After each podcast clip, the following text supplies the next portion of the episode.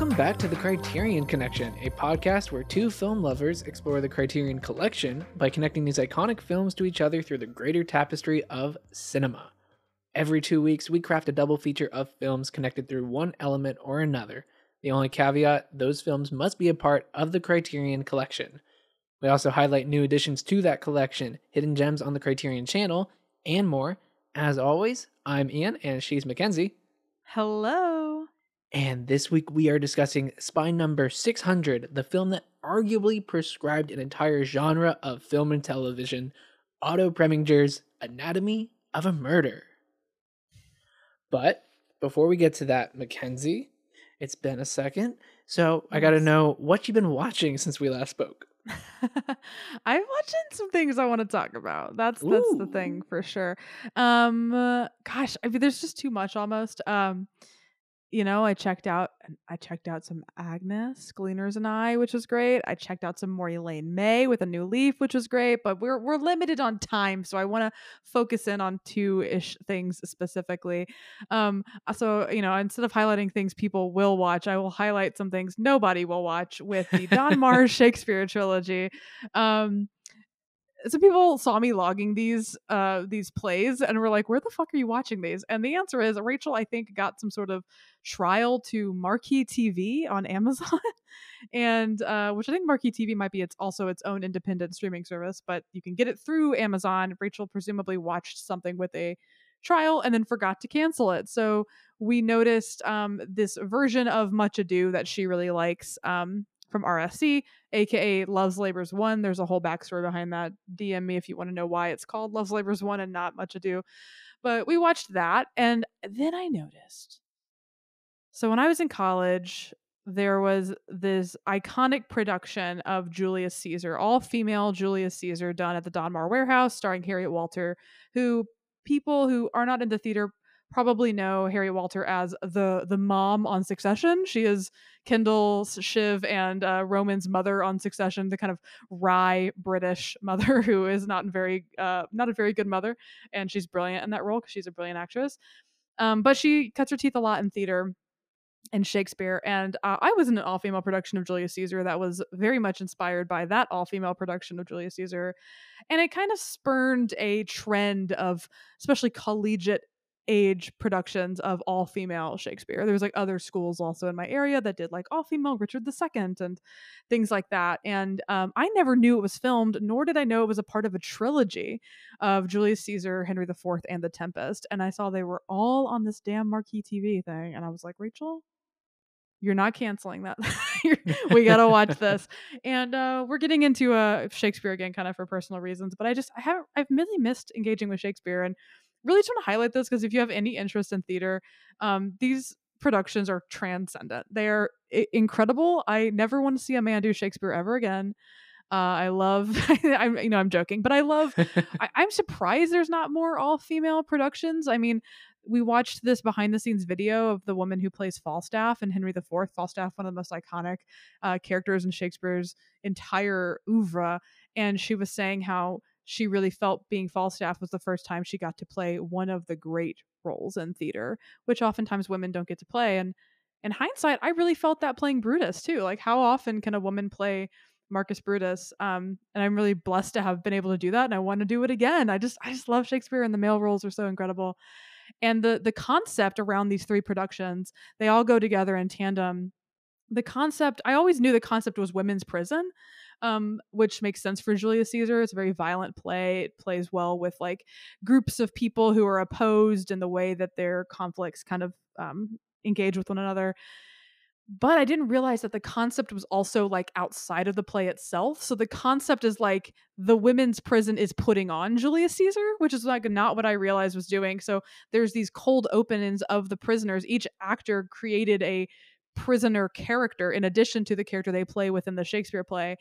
And so it's just so many layers of art happening that like once you learn more about the prisoner characters they play, it layers into the roles they play within the play, if that makes sense. So like Harriet Walters' prisoner is named Hannah, and she's a woman who went is was went to jail at 31 and will and was given a life sentence. And the more you see her play these um patriarchal characters, these fathers, you get more context into Hannah, the prisoner who was not able to be a mother to her daughter because she was in prison. And then watching her play Prospero, which is like in The Tempest, which is like the ultimate overbearing father in Shakespeare's plays. It's just amazing the the amount of layers that go into these performances, and the performances are incredible. The productions are so well thought out and well designed and well acted, and at the end of each play, Phyllida Lloyd, who directed Mamma Mia, by the way, this this director, which I pointed out in my second review, she does these magnificent things. I can't spoil if you ever want to seek this out. With the way she pulls us back into the real world, quote unquote, at the end of these plays, um, the Julius Caesar one gutted me. It like left me like on the floor. I was just a puddle. I couldn't even believe it. Was just they're just incredible. It just reminded me. It's like one of those things that just reminds you about how much you love theater when you watch something like this, and it's just like uh, it's just incredible. And they worked with actual women who are who were in prison in, in England. And so they worked alongside women to hear their stories, to workshop the plays with them, and to like and and it looks like they were they just really cared about carceral justice and really engaged with people who are actually living under these circumstances and try to tell their stories through Shakespeare's words, give these voices to people who have none. So it seems like the concept is so well thought out, and they also went about it in a way that brings light because you can never, when you're watching these plays, you can never not be thinking of the real people who are experiencing um, life in prison and how, like, God, when you watch The Tempest, which is a play about being trapped and it's a play about earning freedom, when you watch that, thinking about the people who oftentimes for sometimes for reasons not of their even of their own are in prison for life. You think about how inhumane it is that there are human beings on this earth who are basically thrown away by society. Like i think it's brilliant because not only did the sometimes i don't like shakespeare when there's too much of a shtick to it but the shtick works perfectly because it is also commentary in and of itself. I don't know. It's just it's really brilliant. I i can't recommend it more if you're interested in Shakespeare. I think Julius Caesar is the best because I love Julius, but The Tempest is also phenomenal. It's just God, it's just so good, Ian. It's just so good. I can't even believe it. No, these are all three of uh his plays Shakespeare that I've never seen actually in any form, so I'd really like to see these. Marquee is actually something I've always kind of wanted to try out, so maybe this is the perfect opportunity. I mean, they have a ton of stuff from the Royal Shakespeare Company, which are great, and then they have a ton of like operas and ballets. Like I was telling Rachel, like let's keep this for a opera. while and and check out some stuff. Um, because we're also planning to get National Theater Live again this summer because not uh, mm-hmm. NT at home or NT at home, um, because they have some incredible productions on there as well. The brilliant Angels in America productions that were done at the National Theater, as well as a Shakespeare. Well, Malvolio is a lesbian, so like mm-hmm. let's get into it. Um, yeah, I love I'm moving into my live theater era, so do not be shocked if you see me logging a bunch of plays because I miss theater so much and honestly, it's even if you're just like, wow, I love the mom on Succession, watch Julius Caesar. She's incredible. Oh my god, it's great. I I just also love Brutus. He's my favorite character uh, I've ever played in my life and I I love that play so much. Um but anyway, I'm rambling because I also really, really want to talk about Secrets and Lies, which I watched. Um, did you see that I logged this? I can't I did, tell your face. Yeah. Um, I loved this movie so much. Um, I don't want to take up too much time. I hope we do it on this show one day because I just need a play. I've been trying to write a damn review for this movie, and I just cannot articulate thoughts about it. Like, and it's not even like like so much happens in it that my mind is blown, but like, I don't know. It just it's such a I just can't I loved it, but I can't figure out how to extrapolate more out of that phrase, I guess. And I would love to do it on the show because like I just would love an excuse to talk about it with somebody and mm. also just write my thoughts down a bit more as I watch, but this is my first Mike Leigh film. We almost did a Mike Leigh film a while ago, and things just changed because we we switched uh, some some of yeah. our scheduling stuff up. Yeah, um, yeah, not to not to pull the curtain back. We almost did a Mike Leigh. We changed it because we yeah. were like, can we? Do we really want to do this right now? Um, but so this is my first Mike Leigh film, and I'm realizing that it is like a Mackenzie type of film. I'm uh meaning mm. it's character forward. It's just like really well written characters in a room talking and crying at each other, which I love. Um, it's kind of theatrical in the way that it's very play like, very like you know, again, just people Mhm. talking in a room, and Michael Lee Yeah. kind of has that theatrical flair to his style of directing that I love. And it's about like mothers and daughters with really fucked up relationships. Um, and it's also playing around with melodrama um, because like Brenda Blethyn's character. Um, I see a lot of reviews talk about how they find her kind of annoying, and I agree that she is a lot. She's like blubbering half of the movie. She also says sweetheart 58 times, so she's always like, "Oh, sweetheart," and she's just like crying and shaking and blubbering and smoking cigarettes. Um, but to me, she's like the more I just think of her as playing in melodrama, the more it makes sense for me. Because also I identify with her, I think, more than I would care to admit in terms of just like feeling things very big. like I Mhm. feel emotions very in very large ways. And so yeah, I was just kind of blown away by this one. I really, really loved it. Like, God, the restoration on my TV is maybe one of the f- best looking movies I've ever seen. I I blind bought the disc forever ago because I was like on my way to a Barnes and Noble sale and like the someone on the Letterboxd show was talking about it and I was like, I'm gonna blind buy Secrets and Lies, and then I never watched it. So I popped that disc in and like it just looks stunning. Like I don't even know, like the color grade is so beautiful. The sharpness with that beautiful like 90 mid 90s film grain. Like it's just one of the most beautiful looking films on my TV. And I was just like, oh, I was so cozy. I just slipped right into this world the world of this movie and just didn't want to leave. And I didn't even think it got me. And then Timothy Spall comes in at the very end with this monologue cut to I'm weeping. And I said, I'm like, what the fuck's going on here? What the fuck's going on here? So um yeah, I really like this movie. I'm having a hard time articulating exactly why, but it worked for me so much. I think it is just a Mackenzie type of film and um the performances are incredible. I love the writing. I love the way it looked. Uh, I fucking love this movie. I want to watch it again like immediately. So I'm hoping we can do it on the show sometime soon. I want to show it to Rachel. Like I want people to watch Secrets and Lies. Yeah. Um, it's incredibly good. I knew I knew it was a good movie when your review came through that was just like don't even know what to say about it. I just know that I love it. I'm like, yep, uh, that's a good movie when it just hits you viscerally. It was just good. It's just like you just like love these people and they're all sad. And you're like, all right, I love you and I'm sad too. Let's be sad together. Me and these random characters from 1996.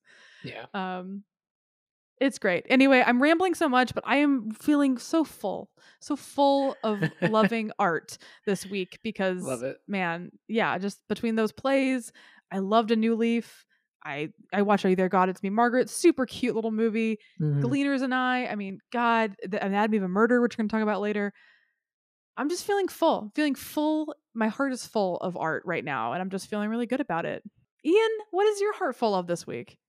Well, you know, I was struggling to get full of art. Uh, I was having one of those weeks, Mackenzie, where I was having an existential crisis every time I came to this TV room that I'm sitting in right now to record and try to put on a movie. I'd be like, do I rewatch one of my favorites? Do I do I watch something that's been on my watch list for ages and ages? Or like what do I do? Um so that being said, I crossed off two massive blind spots this week. Huge. Um and I had a great time. Uh, the first one of which I did this all in one day. The first one of which was Mad Max Fury Road. Holy yeah. fucking shit! Um, so much fun. I don't watch a lot of action films, um, but you know this one had been kind of like knocking on my door for a couple weeks, and I was like, "Who is it?" And it was uh, George Miller, and uh, it was really fucking incredible. I loved it a lot. I just found the cinematography, the set pieces, the Charlize, the Tom Hardy of it all to be just so much fun. I just haven't had this much fun with a movie in forever. You know, sometimes I forget that there are like fun movies out there because I'm so busy, you know, like you're saying, getting myself full and high on art. Um, but not to say that Mad Max Fury Road isn't art because it was so artfully well done. I, you know, my my two word review was just that it's opera. You know, this thing is grand and big and melodramatic in a very different way from things like Secrets and Lies and May and December. Um, but it's just you know it's over the top, and uh, yeah, it's just big spectacle entertainment. You know, they're singing to the to the rafters with this one, and I freaking loved it. And then later that day, crossed off an even bigger blind spot with James Cameron's Mhm. Titanic. Yo. Oh shit. Have you seen Titanic, Mackenzie? Not in a very long time, but weirdly, uh, we had the. I'm so, so shocked you've not seen it. We had the two tape set, so the Okay. film came with two cassette ta- or two two VHS tapes, and uh, I watched it when I was really young. Fucking loved it, and eventually I got to the point where I just watched the first tape because the first tape ends after they have sex, and I would be like, and I would be like eight years old watching that sex scene, being like "Auga," and then I would Uh-huh. uh, be like, "All right, happy ending," and I would Yep. just never watch the second part. So like I have not seen Titanic in full in like 20 years probably. Okay, you've either told that story on ADP or to me off mic because I'm having Yes. deja vu right now. Um, but Oh, I, saw the re-release. I saw a theater re-release with my mom when I was in middle school. But other than that, yes. Well, we had that double VHS growing up, and I saw bits and pieces of it. I'd never seen anything on the second VHS, so I never saw anything post Iceberg. Ugh, And yeah. I remember sneaking a peek of uh, Kate Winslet's hand, Rose's hand on the window with that, you know, just you know, imprint of an image, the handprint in this in the fog. Um, and then I'd seen other bits and pieces, but my mom was like, "You can't watch this. There's nudity. There's violence." Like, and so like, but I caught glimpses. but I uh blind bought, kind of. I guess I blind bought it. I blind bought the recent 4K release because I um was just at Target one day and it was there. It was on sale. And I was like, you know, why not? I like big old Jim. Um, and I just was like, I popped it on and I was just having such a grand old time. Again, I was having so much fun. It's it was just one of those movies that, you know, made me like remember falling in love with movies as a kid. It also made me remember like coming back to movies in my adulthood and just like had everything I liked about movies. It had big, big, big, you know, swooping romance. It had, you know, it's got it's Titanic. It's got it all. Um, I feel like it's a movie that does have a bit of everything. It's got drama, Mhm. violence, um, huge stakes, you know, wide-eyed romance, an annoying fucking sh- heel of a character, shit heel of a character, uh, and Billy Zane, who's so good. Um, and then just James, and then just James Cameron like directing it within an inch of its life. Like it's so well done, and the spectacle of it all, I just love so much. Um, so yeah, I crossed off those two massive blind spots, and then I watched something on the channel that I wanted to bring to your and everybody's attention. I don't know if it'll be up your alley, Mackenzie, but it's been the biggest surprise of the year so far. It's a little film called Suzhou River. Mm, And- mhm, mhm. It is by a director by the name of Lou Ye, who is apparently a somewhat transgressive and divisive figure in turn of the century Chinese cinema. But this is just another film that I'm going to add to the long list of Vertigo riffs that I like more than Vertigo.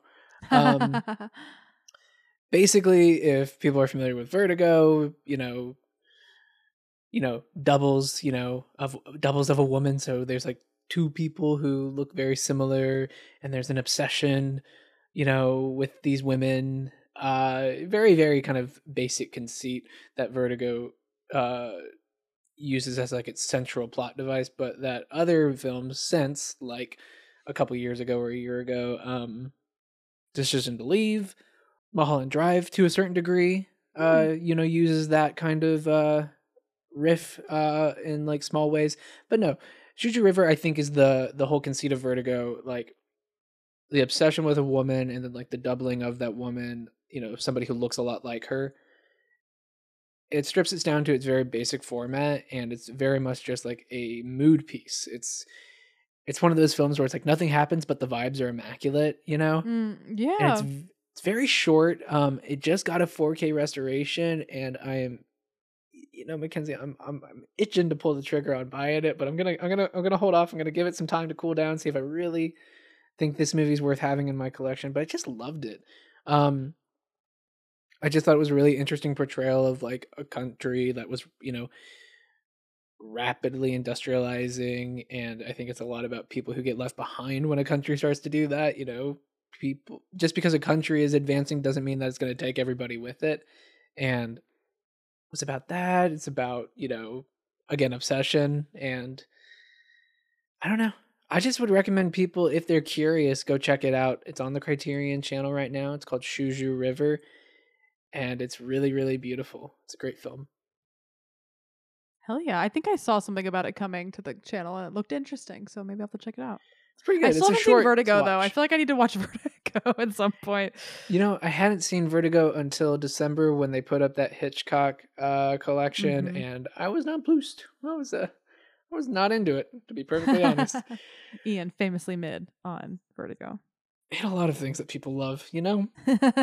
I like my, as to quote to quote a favorite ca- film character of mine, uh, Vicky Krieps in Phantom Thread. I like my own taste. Um, So- well, Mackenzie, that is uh, where I'm going to leave it because we have some news to get to. yes. Would you like me to enlighten you on what will be coming to the collection? I would please do. All right. So, with the January announcements, uh, we have two 4K restorations, I believe. Uh, one of which is spine number 29, Peter Weir's Picnic at Hanging Rock, which I have not seen, but I am interested in seeing. A- and a 4K restoration of a film I love, Lahane, which I know I'm Mm. pronouncing incorrectly. Spine number 381 is also getting a uh, 4K restoration. Um, one of the first films I saw that was like a Criterion film completely blew Hmm. my mind. We can get into it, but uh, the new additions to the cha- uh, to the collection are three films. Um, I Am Cuba is now at spine number 1214. Werckmeister Harmonies is now spine number 1215. And spine 1216 is Dogfight. And those are the new additions to the channel. Yeah, Not the channel, the collection. The Yeah, collection. there you go. Dogfight uh, being to me the most interesting. I'm very excited to see this film added. It looks like a kind of underseen um, piece of American cinema. I can't tell if it's independent or not by the Criterion description. Um, just kind of you know uh, going over it, but it's got you know an amazing soundtrack. It looks like a performance from River Phoenix, who you know uh, gone too soon and the amazing Lili Taylor. So I gotta say that's the thing I'm most excited about. These 4K restorations, long time coming. I'm sure people are very excited about them. Both films I have yet to see myself. Yeah, no, I I've never seen um Picnic at Hanging Rock, but I do love Truman Show, which is also Peter Weir. Um and yeah, La- Lahane, Lahane, Lahane. I, I know I'm saying it incorrectly. Uh Lahane. Um but I yeah, it was definitely one of the first like Criterion films I ever watched and I remember um and it was also like one of the first like French language films I ever watched. Like it was just kind of a a new film for me and it was because I was getting onto Letterboxd and a friend of mine named Joe, shout out Joe, who he's like really big into uh Bergman and uh and we're aesthetical. Like he was the first time I was seeing a lot of directors like that, and he watched this movie and it was like his favorite movie ever. And so I I sought it out because of that, and I was and I mean it's one of those movies where the last like the last like two minutes of that movie will leave you just like floored, just like sitting on your couch being like, oh. You know, you, it's one of those moments where, like, the end of that film, you just kind of have to just sit with it, and it's Yeah. I I remember Rachel was like doing dishes and I was just in the living room watching it and I just like walked in there just sobbing like what did I just watch um Yeah. so I think of that movie really really positively in terms of just like a really like eye-opening experience of like art to me Mhm. I I love that movie I would love to watch it again for this show I think oh, LOL I think that was almost the film I paired with Naked the, the, these were both It films was, we yeah. almost did and then we Yeah. didn't do them so maybe one day soon um and then Dogfight, I'm only aware of because shout out to Kev. There's was a um, there was a musical of Dogfight, and there was a song that was kind of popular amongst musical theater kids called "First Date Last Night," which is like a duet between the guy and the girl. If you don't know what Dogfight's about, it's like about those like shitty kind of prank things that boys would do where it's like who can have the ugliest dog at the party. So like guys try to find the ugliest date they can which is like a you know really gross thing to do to other human beings. Um i feel like it's been redone a couple times in like uh teen movies. I feel like the spirit of this type of film or this type of thing that happened was sort of taken into something like a she's all that of like i'm going to take the ugly girl and make her pretty. I feel like it kind of morphed into that but um yeah dogfight's about like a yeah like a young soldier who is trying to find an ugly girl to take to this this um date this party with his friends and i presume he might catch feelings for her but again i don't know really much anything about it other than Um, the musical was kind of popular with the great Lindsay Mendez, who's now in Merrily We Roll Along. Um, she was incredible in in Dogfight, but um, I didn't realize it was directed by a woman. That's pretty cool. You know, Criterion continuing to amplify and bring in uh, female directors into the collection, so that's exciting to see. Um, another female directed film, uh, Béla Tarr, not a woman, but uh, his co-director Agnes mm-hmm. Hranitzky, um, with Werckmeister Harmonies. This movie's been on the uh, like top five like movies directed by women on Letterboxd for a really long time. So it's been that's mm-hmm. the only reason why I'm aware of it. But I know nothing about this, nor have I seen a Béla Tarr film before.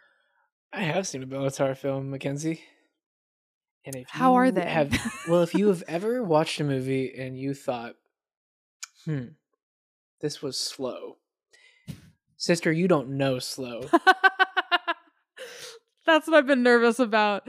Béla Tarr films. I know I've I've never seen this. I have no familiarity with Miss Agnes over here, but I've seen um Nostalgia from Béla Tarr, and my God, that was a two hour, 10 minute movie that felt like it went on for two days. It was so slow. Beautiful shots in it. I thought it would have made a very good coffee table book. Um, don't really think I enjoyed the film. That being said, I'm not writing this off at all. I'm just I'm very interested to, you know, check it out maybe. I also want to note that uh, this uh, collection is going to include Tarr's first feature film, which I think is pretty neat. I'm liking that they're doing this more. I am looking at my shelf with my discs and I'm uh, singling out the last picture show, the Peter Bogdanovich film. They did the same thing. They included the sequel to the last picture show on that 4K release. So I, I like this trend. I, would like to see them do this more, just throwing in extra feature films on mm. these uh, 4K releases. I think that's pretty cool. Wow, uh, Werckmeister Harmonies is on one of is one of Roger Ebert's great movies. And I like this the start of his review for it is Béla Tarr's Werckmeister Harmonies is maddening if you are not in sympathy with it, mesmerizing if you are. If you have not walked out after 20 or 30 minutes, you will thereafter not be able to move from your seat. Interesting. Hey, you know, it either captivates you or it doesn't. Uh, it uh, remains to be seen for the both of us. hey, I'm gonna give it give it a give it a big old chance because it also came up a bit on my my brain again because I think it's available on rarefilm.com where famously I was able to watch that theater piece from Anna Deavere Smith on. Um, so I'm a rarefilm.com girly right mm-hmm. now, and so if you don't want to wait for that 4K, Werckmeister Harmonies is also apparently on there. Yeah. Um, and I guess to end us, I don't, I'm not really familiar with I Am Cuba. I don't know much about it, but I mean, hey, love it. It's been on the channel for a good long while. Um, when you search uh, leftist films on the internet or on Letterboxd, this one often comes up. Uh, mm-hmm. And I guess I think it's worth noting. Um, maybe people will disagree with me, but I thought it was interesting. The uh, very famous film director of the Lego Movie and producer of Spider-Man and Spider-Verse tweeted about this. Yeah, he basically yeah. said, "This is annoying Soviet propaganda," which I was like, "Shut the fuck up." But he did. Uh, he did spotlight memories of underdevelopment. And to to him, to Phil Lord, if you're listening, I just want to point out that film's already in the Criterion collection. Yeah, literally. Um, yeah, I was quite annoyed with that uh, comment, but uh, I think it is interesting that you know this is stirring some feelings up in the greater like mainstream film community. I thought that was interesting. I don't know what Phil Lord's politics are, but I doubt we would agree on anything. I mean, people were quote tweeting him with the articles of how the Into the Spider Verse cast uh, crew were overworked and underpaid, and being like, "This you, Phil Lord." Uh, so he was getting owned very efficiently on the internet after uh, after randomly getting pissed about I Am Cuba being in the collection, which like, yeah. I okay, like to say something like that uh outs you so hard. Like it is just like and like the people whose opinions I'm concerned about are probably going to be like actual Cuban people who maybe have feelings about this film. Like that's probably whose opinions I'm going to care more about. So, but yeah, no, I've seen it on the channel a bunch. I'm pretty, ex- I'm excited for this one as well. Um, to have a release, the art on it is gorgeous. I the art that. rips. The art rips hard. Yeah. So yeah, no, I mean, hey, boom and boom. Criterion Channel updates last week and Criterion Collection updates this week. Oof. This is honestly the last couple releases have been really freaking good. I'm like looking at this coming soon page right now, and I'm like, dude, like Chantal's coming, Mudbound's coming, Train Spotting, Rohmer, freaking I'll be the bloodshot. Like, man, this is just a really fun year so far for collection Yeah. for, for releases in the collection. Yeah, Train Spotting, McCabe and Mrs. Miller. Ooh, yeah. And boy, Gregg Araki, you're coming soon. I feel it, Mama. I feel it. I feel it in the air. Yes. Gregg Araki Teenage Doom trilogy Yeah. is coming. I feel it. I've got I got my Eric Rohmer Tale of the Four Seasons, McKenzie. Uh, so I don't know what to what to you know wish to for in the universe for. next. Yeah, I guess the thing that I am currently manifesting is a May December release, which I almost feel at this point is a given. It has to happen. Feels like I a given. it. Yeah, Netflix, Todd Haynes, the entire cast has been in the closet in the recent months. It's It's happening. you They've been in the closet. Um, you know, there it ha- i feel like may december has to happen especially because it's netflix and i will be buying it instantly. I guess the thing i should always be dreaming for is a co- complete works of david lynch including twin peaks the return but i don't think that'll ever happen. In a bound, maybe a bound re-release. i want a bound release so bad i could i could freaking rip my hair out okay? Bound i've emailed deserves i've emailed a- suggestions at criterion many times not only does it deserve a better release than it has at the moment, but it deserves a cultural retrospective and reevaluation. Not that we haven't already given it that. I feel like it's definitely happened since the fourth Matrix film. But there's there's no nothing wrong with the doing it again, you know? No, and I think I really I like because even the the uh, I have the olive release of it now. I know we're getting into a whole thing. We got to talk about a movie, but I I have the olive release, and a lot of the features on that are from like the original DVD release. So it's like stuff from like 2001, 2002, really outdated. Obviously before the Wachowskis transitioned, and so there's just like a lot of outdated talk. And like there's a great um essay from Guinevere Turner in there, who's um you know she was a consultant on chasing amy she wrote american psycho the, the, the she adapted american psycho and she wrote for the l word like really famous kind of lesbian writer. She wrote a really cool like essay for the olive release that's that's kind of reappraising like how we view the film now knowing that the wachowskis were queer women and it was just like something we didn't know when the film was released uh, but like i would love more yeah like more of features that like feature the wachowskis as they are now ta- looking back at the film bringing the cast back to discuss the impact because i mean freaking um jennifer tilly is still doing bound on the chucky show like as of last year like it's still still clearly a thing that's important to all of these actors because they're doing like bound pastiche and references on the work they're doing you know what 20 plus years after the fact so like clearly it's an important film to this cast and crew and yeah i would love like new features and like a whole new restoration of it oh it would be amazing Sadly though, this isn't an episode on Bound, sadly, McKenzie. No, it's not. As soon Maybe as it enters the collection, we are fucking We're doing, doing it. We're Oh, yeah. slotting it in instantly. Yeah. Best believe. It's like we have some automatic triggers like emergency episodes, Bound, Showgirls, um I don't know what else, but there are others out there, y'all. I mean, hopefully soon we can do the four seasons. I would love to take like a month and we do the four seasons. Oh, that'd be a dream. I love it. We should do that. But until those episodes, McKenzie, will you bring me into the world of Otto Preminger and Jimmy Stewart's Paul Biegler?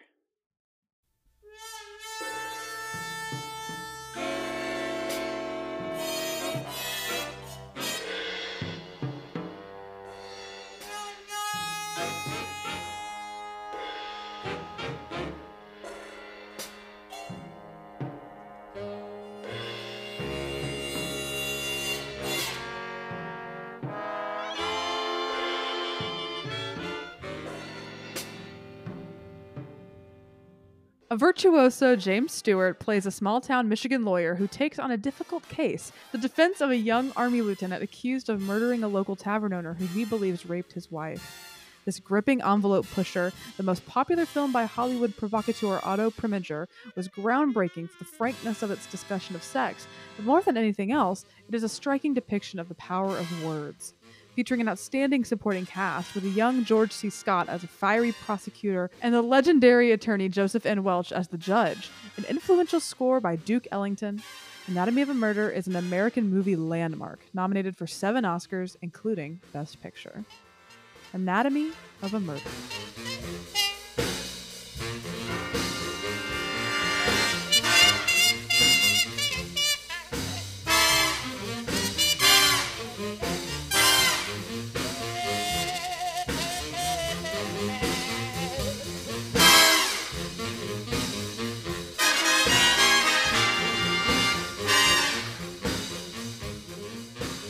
Judge was a real attorney? That's what I got out of that. Are you kidding me? I didn't know that. That's crazy. Honestly, I was literally thinking not to skip ahead, but like I love how involved the judge is. Like he Mhm. is like I, usually when you watch courtroom dramas, the judge is kind of just chilling there. But like he was involved. He was like talking. He was like getting those objections. He was, but like he was really involved, and it makes sense that that guy's a lawyer because he knows exactly how it, it feels to be a lawyer and how to interface with the judge. I love that. That's what I I learned something new from the, from that uh synopsis. Um, but Ian, you've seen this film before, correct? Yes, yes. No, I watched it rather recently, uh, near the end of last year. Um, it was on the channel, and I was, you know, kind of going through what was leaving at the end of the month, and I saw it on there. I was like, I've always wanted to see that. I'm about to go see Anatomy of a Fall, which takes its name from this film. I should probably watch this before I see that, and before it leaves the channel. So I put it on. Even though I was a little skeptical of that two hour, 40 minute run time, and I was riveted. I mean, it's no secret. I love this movie. Big ol' heart next to my log in preparation for this episode. Um, and I gotta say, um, it's probably my favorite James Stewart performance. And I'm sure we'll get to this, but I was just thinking about it while watching it the second time just recently. I was like, damn, he's so good.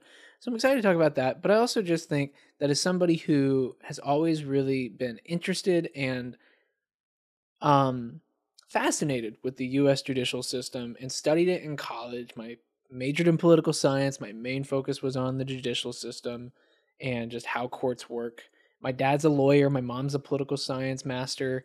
Um she's not a master of political science, she has a master's in it. Um so yeah, no, it just is a it's a it's a hodgepodge of a lot of my interests with some really great um cinematic pedigree. So I just think it was kind of a shoe in to be a film that I really like fell in love with. And I can't wait to talk about all that. But McKenzie, this is a first watch for you. I got to Mhm. know did you have any history with Otto? Have you heard about this film before? Lay it on me. Yeah, I mean, uh yeah, I also saw that runtime. I was shaking in my little boots. I went, "Oh no." oh no. Oh no. Almost 3 hours. And again, like, you know, we we you and I talk a lot about how like a, if a long movie is great, like yeah, who gives a fuck?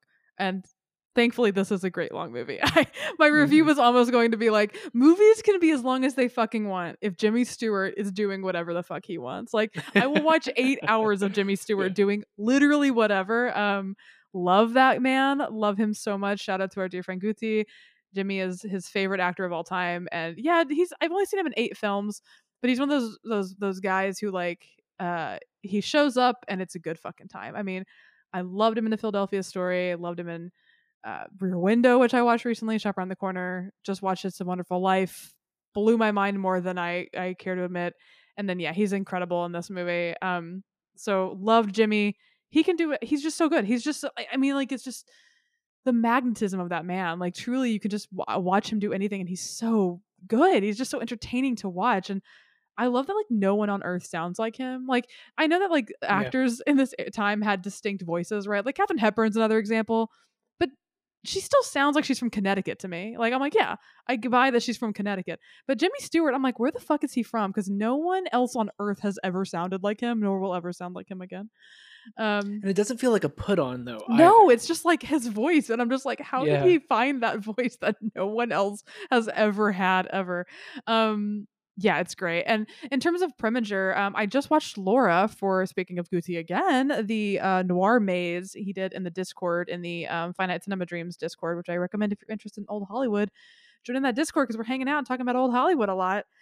Uh, and Laura was in that collection, and I joked with you before. Um, you know, if I had a nickel for how many times Preminger made a film about an enigma- enigmatic woman named Laura, I'd have two nickels, which isn't a lot, but weird that it happened twice. It's the same with uh, Todd Haynes and Carol because we have the titular Carol and uh, Carol from Safe as well, which I love. Um, but yeah, I mean, I loved Laura. Gave that five five stars, five banged Laura. I thought it was brilliant, incredible noir film, and yeah, he, I mean he he's two for two for me so far. And I mean, I mean, obviously, we're you and I have kind of gotten over like holding our feelings till the end. Like this is obviously an incredible film, and yeah, Preminger is two for two for me right now. He he is really really impressive director. I should probably check out more of his work. Honestly, Yeah. No, I mean I've seen a couple more films besides uh, this and Laura, and I gotta say this and Laura at the top of the list for me. Uh, yeah, no, but this is this is a great movie. Uh, we just sit here and go, uh, "This is movie good for good, like an, do. hour." Yeah. Yep. composition nice, acting good. Um, Can I call out two Yeah. other performances I loved? While we're just sitting here talking about how great Jimmy Stewart is. yeah, The return of George C. Scott Charles fucking Dancer. Holy shit. blew my fucking mind. and can I say, I was, I also watched Anatomy of a Fall, so obviously it was on my mind a lot while I was watching this film. You watched them in reverse, and I like than I did. Like you watched this first and then Fall. I watched Fall and then Correct. this. Yeah. Um, So it was on my mind a lot. And uh, as people have been calling him, the cunty prosecutor in Anatomy of a Fall, who is very like direct and he's i mean Yes. incredible performance i think in anatomy of a fall i was reminded of him when i was watching mr dancer uh dance across the courtroom if you will you know i've only seen george c scott in a previous episode of ours um dr strangelove so that's the only time i've ever seen him act and obviously he's a goofball among goofballs in that movie so it was really fun to see like this serious striking performance from him I freaking love George C. Scott in this movie. I couldn't believe, and him and Jimmy were the way they were they were rubbing up against each other. It, it was just like brilliant. It was like truly like I don't know. It's just electrifying in the way that it Yeah. is to watch two incredible actors act together. I don't know. It reminds me of you know we both loved May December. It's like when you watch Julianne and Natalie together. It's like the electricity that can happen when you when two just of the best actors alive are are in the same scene. It's it's amazing. Yeah, and like half the time he's just like sitting in the background scowling, but even then he's like always at an 11 and it's just it's so good. I love um there's two moments with him in particular that I really love. The one where he's blocking Biegler's line of view or line of sight to Laura while he's interrogating her. He's yeah, like speaking of like cunty little prosecutor, like he's so of that when he's prose- when he's interrogating both her and um the uh only other female in this entire movie. Uh oh her name. She's the innkeeper. She's the she's the daughter of the guy who got murdered. Oh, oh my gosh, I can't remember her name because there's also Eve Arden who I want to highlight, who's his like assistant. Um, the, yes, who she she's great. Sorry, she's third incredible. No, the three. um, Kathryn Grant who plays Mary, Mary Pilant. Yes, Mary Pilant, thank you. Uh yeah, and when he's doing interrogating her, he's just always he's also so which of course is the big reveal at the end, and it's his uh downfall, it's like his like most embarrassing moment. Um and the second thing about his performance is just some of his line deliveries are so good, but my particular favorite one, and this is somewhat popcorn notey, but I just have to throw it out into the ether up front, is uh when which is another thing I love about this movie is the the flies, the the fly fishing flies. Um, but when Biegler gives the judge the fly, describes how it's great for catching frogs, and then shows the judge the um the precedent that they're going to rest their case on. And the judge's like, "Do you want to see it?" To George C. Scott's character, and George C. Scott just goes, "No, we're hooked, just like the frog." It's it's not only that the performances are so good, but the film is so well directed, it's so well scripted, it's so well paced. I think everything it's one of those films, I not to call back to what we've been watching, but like Titanic, that just has a little bit of everything and is so well calculated in all regards. It's a really well oiled machine, in my opinion.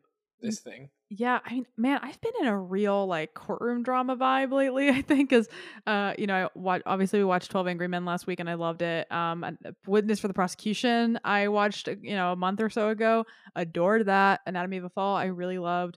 But I what I love about like about Witness after the prosecution and this, I they they they reminded me a lot of each other, if you will. Is I love that I feel like I've yeah like you get like an insight into how the court system works because I feel like sometimes films, um, and not to say like this might not even be accurate. Maybe I'm a real lawyer is listening to this and is like, "Oh, goober, no, that's not how it is. It's it's it's it's my cousin Vinny." Which actually I've had lawyers say to me that my cousin Vinny feels actually Oh, quite yeah. accurate to to uh, how you do law.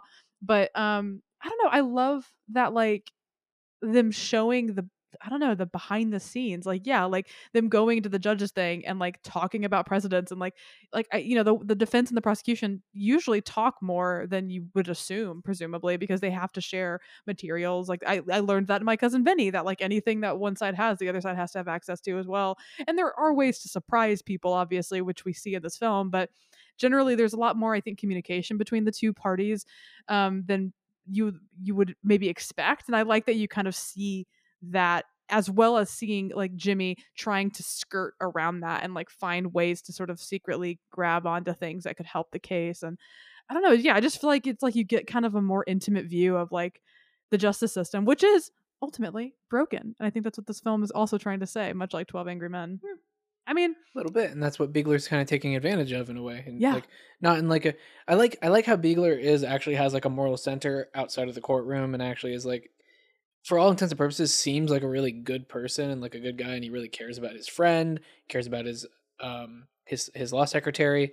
But like he's going to take advantage of the things that have been like provided to be taken advantage of. He's going to do his best to represent his client, which is how the legal system works. And as somebody who worked for a criminal defense attorney and sat in on trials, I think this movie is incredibly accurate. Like the judge is usually that active. Now it depends on the judge that you get in a case, but the judge is not not usually just a stoic figure presiding over arguments. No, they have they have to play referee as Yeah. the judge in this film often does because lawyers are really like that. They are orators, they are showmen, and they are over the top, arrogant, you know, people who really do that shit, who really pull the shit like Biegler pulls, where it's like, I'm just a simple country farmer who's been given the grace of God to be a lawyer or some shit like that. Like that kind of stuff happens.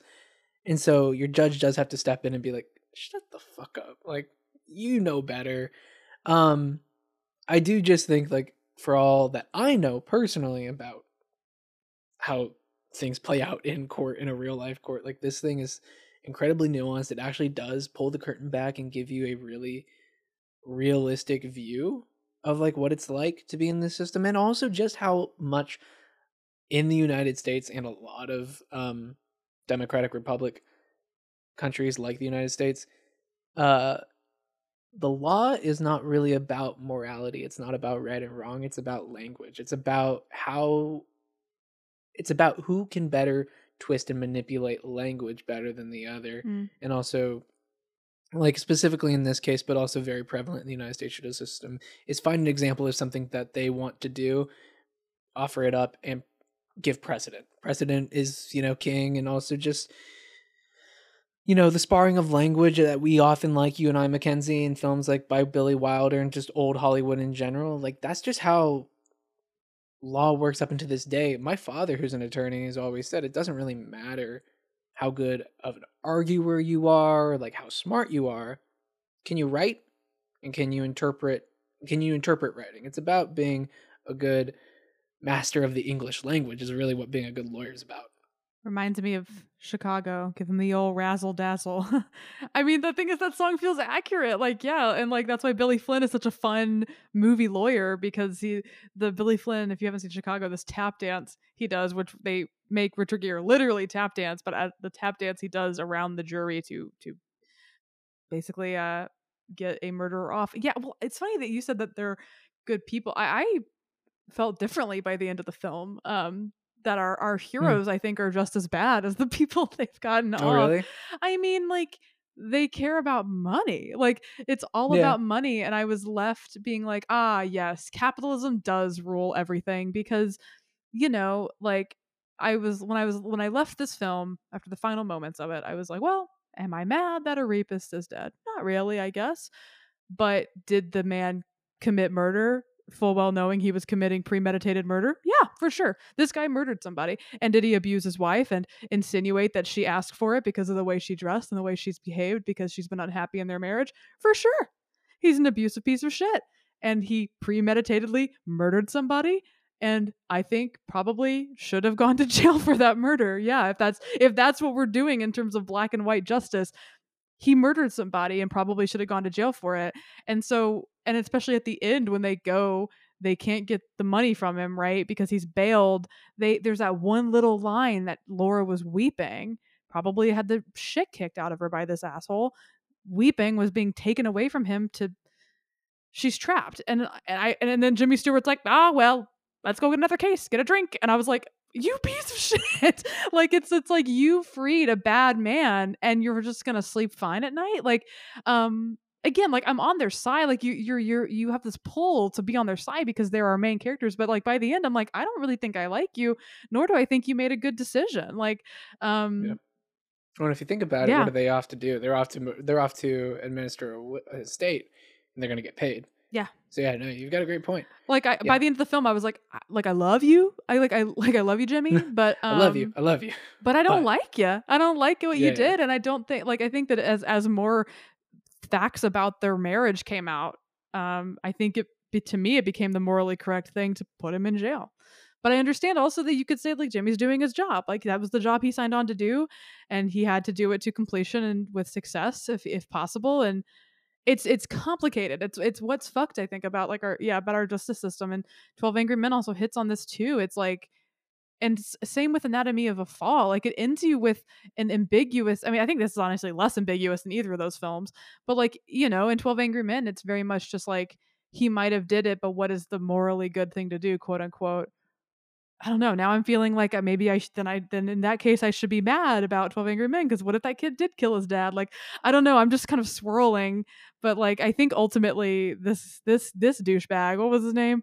Freaking Lieutenant Manion. Manion. Uh, yeah. I think he's proven himself to be an asshole, and I I just don't Oh, no, think he's he the worst. he should have walked free. I think he he murdered somebody, and so Yeah. yeah. I think the the film I think ends you with that feeling of discontentment, or at least that's what I was feeling when the move when the when the credits began to roll. But it felt realistic. It felt like maybe that was what he was trying to say about the justice system. So yeah, interesting ending for sure. Oh yeah, no, and I think like this. I think both films are exposing the uh, brokenness in our judicial system, but from different angles. I think it's really interesting that we paired these films together because you get absolutely no insight into the jury room in this film, and you get absolutely no insight really into the courtroom, Mm-hmm. save that one shot of the kid at the very beginning. And so, I really do like the fact that like we have one film completely situated in that setting, and then the other film Mhm. completely situated in the other setting, and just the I think inner workings of one specific side of you know a trial are at the focus of each film. So we like we have like a here a little crash course on United States uh, trial law Yeah. um real quickly. But no, yeah, I mean Ben Gazzara very great. Crazy that this is what his first I think. Is this first first or second? Very early role for Ben Gazzara. and- Slimy little guy. yeah awful human being and no crazy yeah crazy uh kind of thing but what i do like about the whole thing and the character is there's actually to me there's never and i'm sure not to you but to me there's never any question whether or not that this guy did not have what do they call it an irresistible impulse um and was completely and utterly well in charge of his faculties and well understood what he was doing was wrong and just is an angry piece of shit um who hates his wife and hates himself and hates everybody um but no the way that they kind of maneuver through the story and that Biegler's like how crazy would you have said you were? and then the army psychiatrist and then just all this maneuvering which our system is perfectly uh happy to allow um but yeah i like what you were saying though about him not being so great because throughout the film the villain is clearly like we are we are positioned to see George C. Scott and the other prosecuting attorney who is the uh, district attorney for that that city or that state Mhm. or this area of the state uh, as the villains. When in reality, you know what we're coming to here is like, no, those are like the good guys. They're trying to put away a guy who.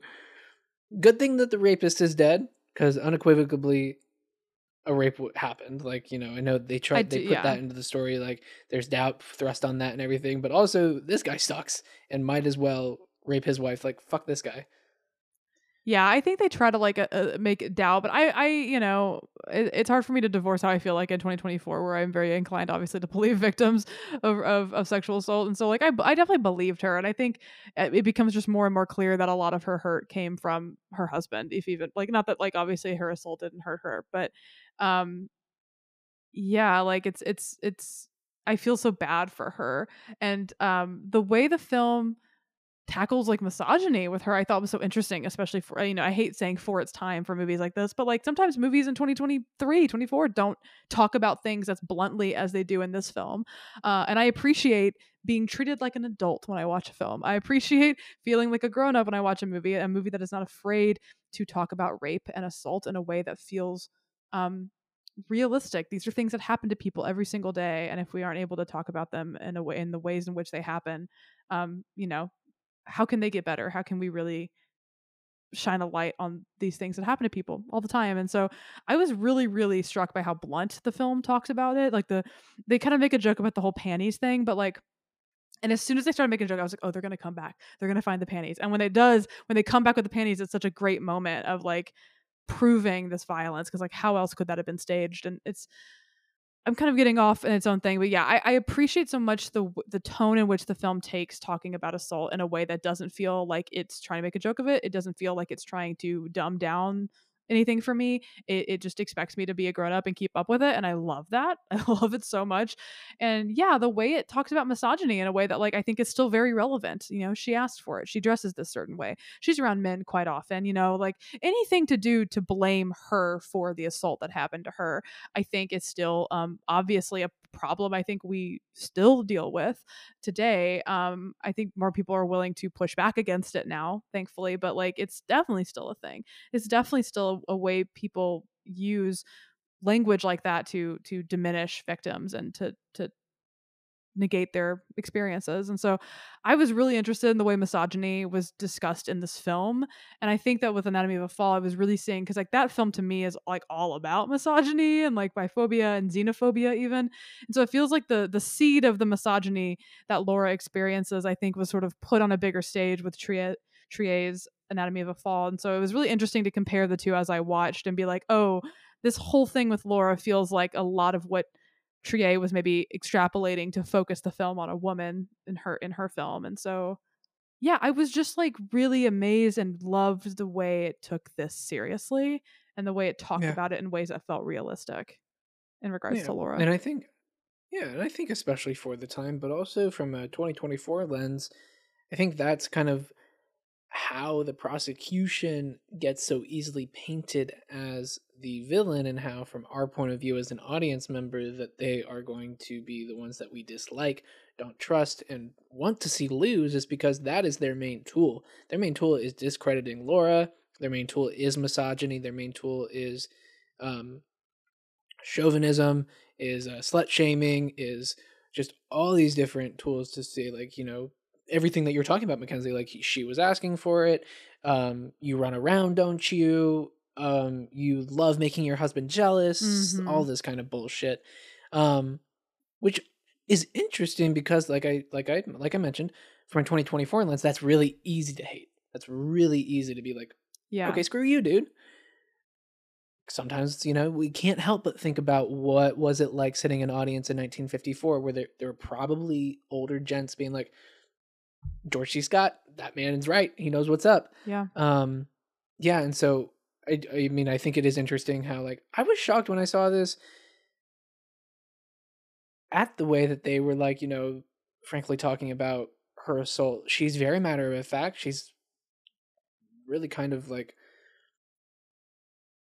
I don't know. She's she's such a great, uh, I think, version of this character. Somebody who's not um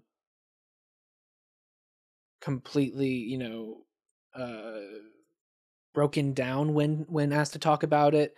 You know, when Biegler asks her to talk about it, when she's asked to talk about the assault in court, she's incredibly um composed. She sure of herself, but not through any coaching, just who she is. She's an I think Laura's a really incredible person and an interesting character. Mm-hmm. A character that could have so easily gone south and just been like a caricature, especially in the time that it was made. There I go again, the time it was made. but um yeah, I think it's one of the most interesting things about this film is not just its frank talk of sexuality, but the way that it portrays the victim of sexual assault and sexual abuse. Because she's not just the victim of sexual assault; she's the a she's a constant victim of sexual abuse. He hits her. Who knows what he does to her when they are intimate? Like, yeah, he's a bad dude. Ben character, Lieutenant Manion. So I found I found that really interesting. Just Laura in general No, I totally agree. And like, I think that there are still people today that I think need to understand the distinction between like, it is okay for a woman to like wearing short skirts and dance and flirt with men. And like, sure, she's married, but like, who wouldn't be flirting with Jimmy Stewart? Okay. Um, who wouldn't? I think it. I think people still need to understand the distinction that it's like it's okay for like a woman's lifestyle, anyone's lifestyle. Obviously, anyone can be assaulted. Anyone's lifestyle and the way they live is never an excuse for assault. If that makes sense. And like, and like, Mhm. we see her being flirty with Jimmy Stewart, and sure, you Sure. can cast aspersions and say she probably shouldn't do that. She's married and she's currently under suspicion for having been assaulted. But like, they're not mutually exclusive. You know what I mean? I think people need to realize that like she can be flirty and like dancing and like going out and also not be asking to be assaulted. Like there's that still and I think that the film I love the way the film approached that and like there was a line she had that was so small that you could like easily forget it where she she says something like men have always ogled me ever since I was a kid. And that just Mhm, like mhm, mhm, breaks my heart. Um not to get too into it that's just something that like um, that very much upsets me and that that's just there's just too many girls in this world that have to grow up way too fast because men view them as women and it Mhm, is mhm. uh deeply upsetting and i think that that sets young women up for a lifetime of having to unfurl that if that makes sense and i see that happening to laura like laura is the kind of person who was ogled a lot and probably touched a lot and approached a lot by men ever since she was a kid her own words. She was a child and yeah it's just like it's something that i think is just completely disgusting and like that is just a little line that like i think tells so much about how she views herself and how she perceives herself to have been viewed by men her whole life. Like she's such an interesting character and i still think that there's not characters like her even today as victims who are as well drawn and nuanced as laura and i even yearn for more from her and it like breaks my heart that she gets honestly the worst ending in the film um Yeah. yeah i she's a great character and uh i love her and i wish i wish for better things for her Yeah, yeah, no, and I like how she never ever uh, takes the shame that's being placed on her by even Paul or her husband or anybody and like accepts that. Like she always is Mhm. very comfortable with herself and just like I love the joke at the end where she gives him back the girdle. Um, yes and she's like immediately as soon as the trial is over and she's confident that he's going to be okay, she's immediately back to wearing what she likes to wear. and she's and, like- drinking which is not a great sign that she's getting drunk because she knows her shitty husband's gonna be Exactly. So yeah, I mean it's incredibly complicated and like you said nuanced, but yeah, I mean, no, I mean I don't know. I agree with you. My heart breaks for her um but at the same time I think it's an interest a incredibly interesting and well-drawn character especially when you consider here we go again. When you consider that this film was creative cre- the creative team behind this film was entirely men. yeah Um, you know, who knows? There's probably a lot we could unpack there, but um, I think that Lee Remick is just really good in this film. I think everybody's really good in this film.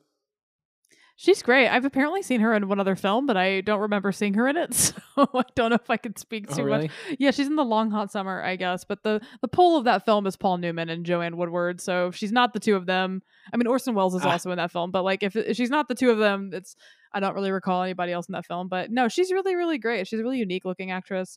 Um, I think she did a really good job. And I said it earlier, but I love Eve Arden in this movie too, in terms of the women of the film. Um, I she I just love her. I don't know. Like every time she was in the background being like sassy and funny, I can't pe- I can't pay me my salary. I thought was a great line. Like she she has Yeah. such good vibes instantly. I couldn't tell if her and Jimmy were gonna get together because there was kind of some vibes Yeah. between them, and I was like, I'm not mad. I mean, I know he's her boss, and I probably should be mad, but I'm not mad. Um, she's the principal in Grease, I'm pretty sure. So shout out Eve Arden. Oh, nice. I think that's a that's a good that's a good uh, way to talk about. I think one of the other one of the other things I really like about this movie is just for all of its uh, dark subject matter, uh, heavy subject matter, and just like taxing themes that it has to deal with. This movie is incredibly light at a lot of times. and Yeah. very funny. I love how funny this movie is, and maybe that's a uh, a uh, very um, cognizant tonal direction that was being taken from Otto Preminger and the screenwriter. Because the film is, you know, dealing with a lot and it's dealing with murder and it's dealing with, you know, possibly a life sentence, maybe the chair. Um to make this movie so funny. Um just things like that. Like you're talking about I can't pay me my salary. I love that line. I also really love when we're first introduced to the courtroom, the guy who's first up on the docket for stealing a whole case of expensive liquor. And the judge asks him how he pleads. He's like, I'm guilty as hell, Your Honor. yeah, And there, he's like, it was worth it. there's so much humor in the movie. I mean, even you mentioned it earlier, but the like the physical comedy of Jimmy Stewart trying to get around George C. Scott when the when and the, the camera is placing them the way Mhm. they are. Like that's so funny. Like there's a lot of like funny things that get like these weird laugh tracks from the um from the spectators, which it took me like the laugh tracks were a little too goofy for me, but I did enjoy them. And like yeah, there's a lot of humor in the I love like the the matter of factness of the judge. I find quite humorous a lot when he's he's dealing with these these boys basically that are like fighting at and picking at each other. It's like he's like a gruff dad trying to separate his his little boys.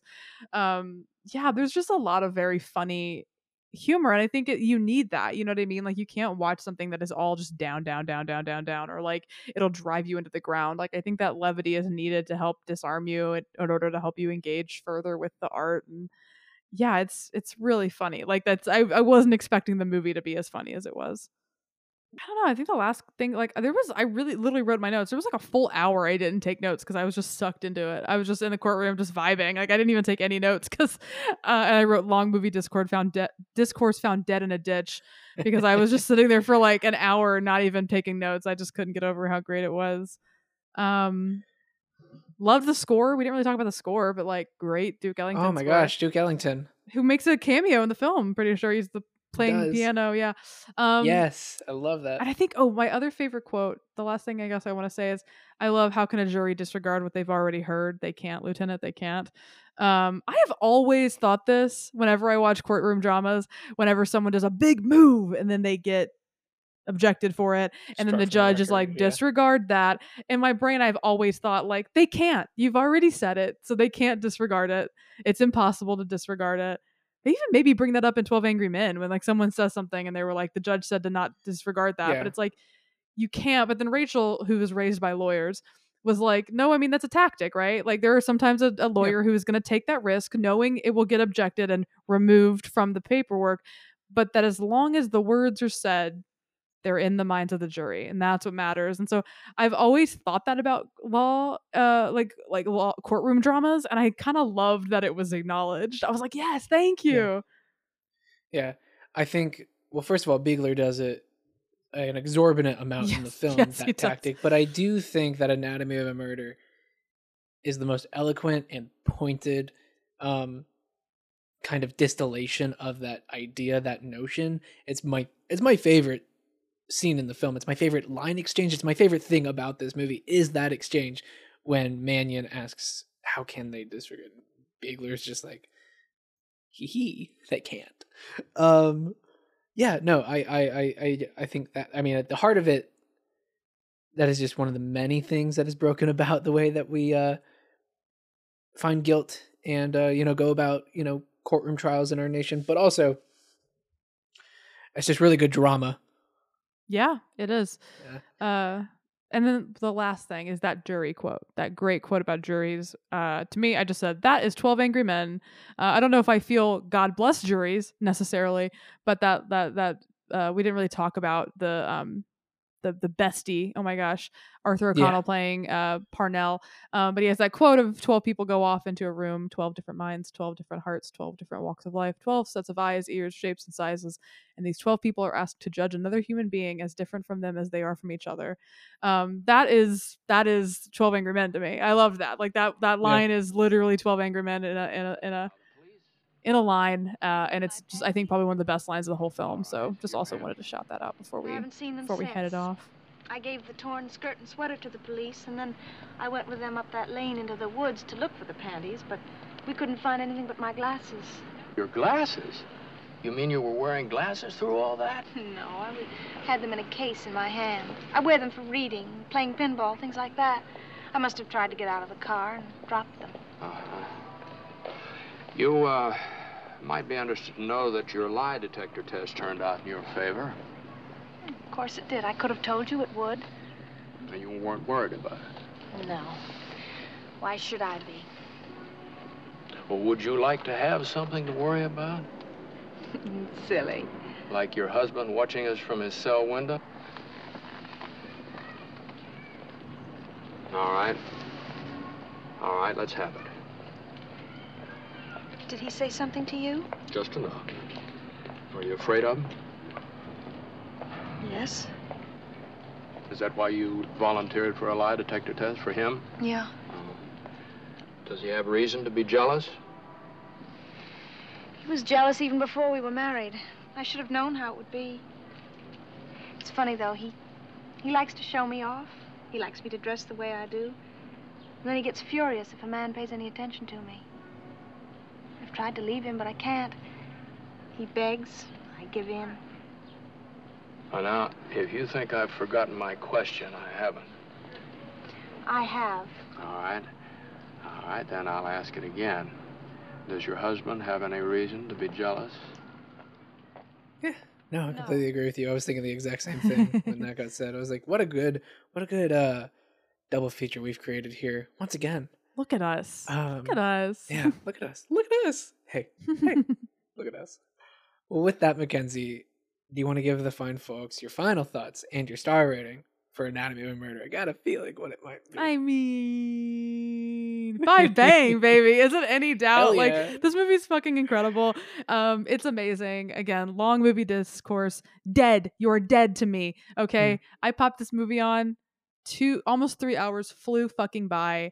It's exhilarating. It's funny. It's well acted. It's perfectly directed. It's it's just it's it's it's anatomy of a murder people everyone says it's incredible because it is uh it's one of those that lives up to the hype i, I say that you know you and i've watched some like films that people really love that we haven't loved and uh i'm glad that these two totemic courtroom dramas that i've never seen proved to be incredible to me uh maybe i'm a courtroom drama girly i don't know like i'm really vibing with a courtroom drama this year Maybe. so um yeah five stars i mean it's just one of those it's I, I think it's it's a perfect film it's impossible for me not to to rate it that high. It's just it's just really good. It's just an incredibly good movie and what a great double feature. Maybe one of my favorites we've ever paired together and uh yeah, it's great. What about you, Ian?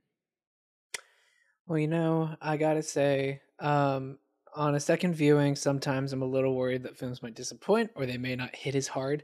I'm happy to say that uh, that is not true with Anatomy of a Murder. Um, yeah, I, I find this film just so incredibly watchable, and which is like I think the film, the thing a film must be to survive those repeated viewings. It's just like you said. There was also a point in this film where I stopped taking notes, um, Mm-hmm. and just glued to the screen. Um, I love how funny this movie is. I love how intense this movie is, and I just love the tat for tat, the pitter patter in the courtroom. Mm-hmm. Um, and I love that Jimmy Stewart gets peanuts from a gumball machine at one point. I think that's great. Yes. Um, it's a five bang as well. Hell yeah, hell yeah. Ten bang from the Criterion Connection. Yeah, I think these are. I think this is one of our best double features in a minute. Yeah. Hell yeah. I think it also helps that I knew uh, what we were. I had seen the film I was going to be pairing to Twelve Angry Men.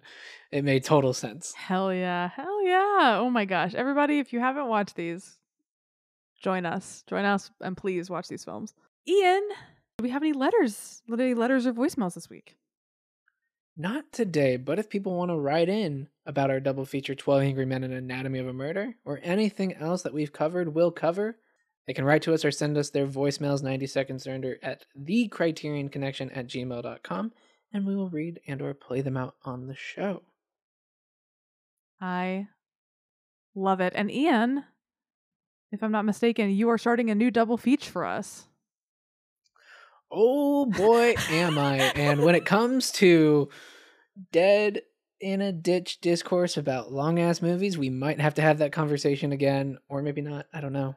Only time will tell, McKenzie, because the film we were watching is described by Letterboxd as a tribute to the controversial black activist and leader of the struggle for black liberation. He hit bottom during his imprisonment in the 50s. He became a black Muslim and then a leader in the Nation of Islam. His assassination in 1965 left a legacy of self determination and racial pride.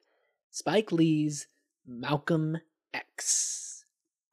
I boy. did not know that this clocked in at a at a hot 202 minutes. 102. Holy shit. Yes. Okay, yeah, maybe maybe we'll see how I feel next week, I guess, about long movie discourse. Uh maybe we'll be maybe I'll be Uh. eating my words next week. This has been at the tippy top of my want to watch list for a very long time. I'm very excited. Um, yeah, and I've just been meaning to check out more Spike in general. I mean, fuck it, let's do it. let's do it, Let's right? go. Let's go. Let's Let's do this thing. Well, McKenzie, anything else? Nothing else from me. Until then. See you next time on the Criterion Connection.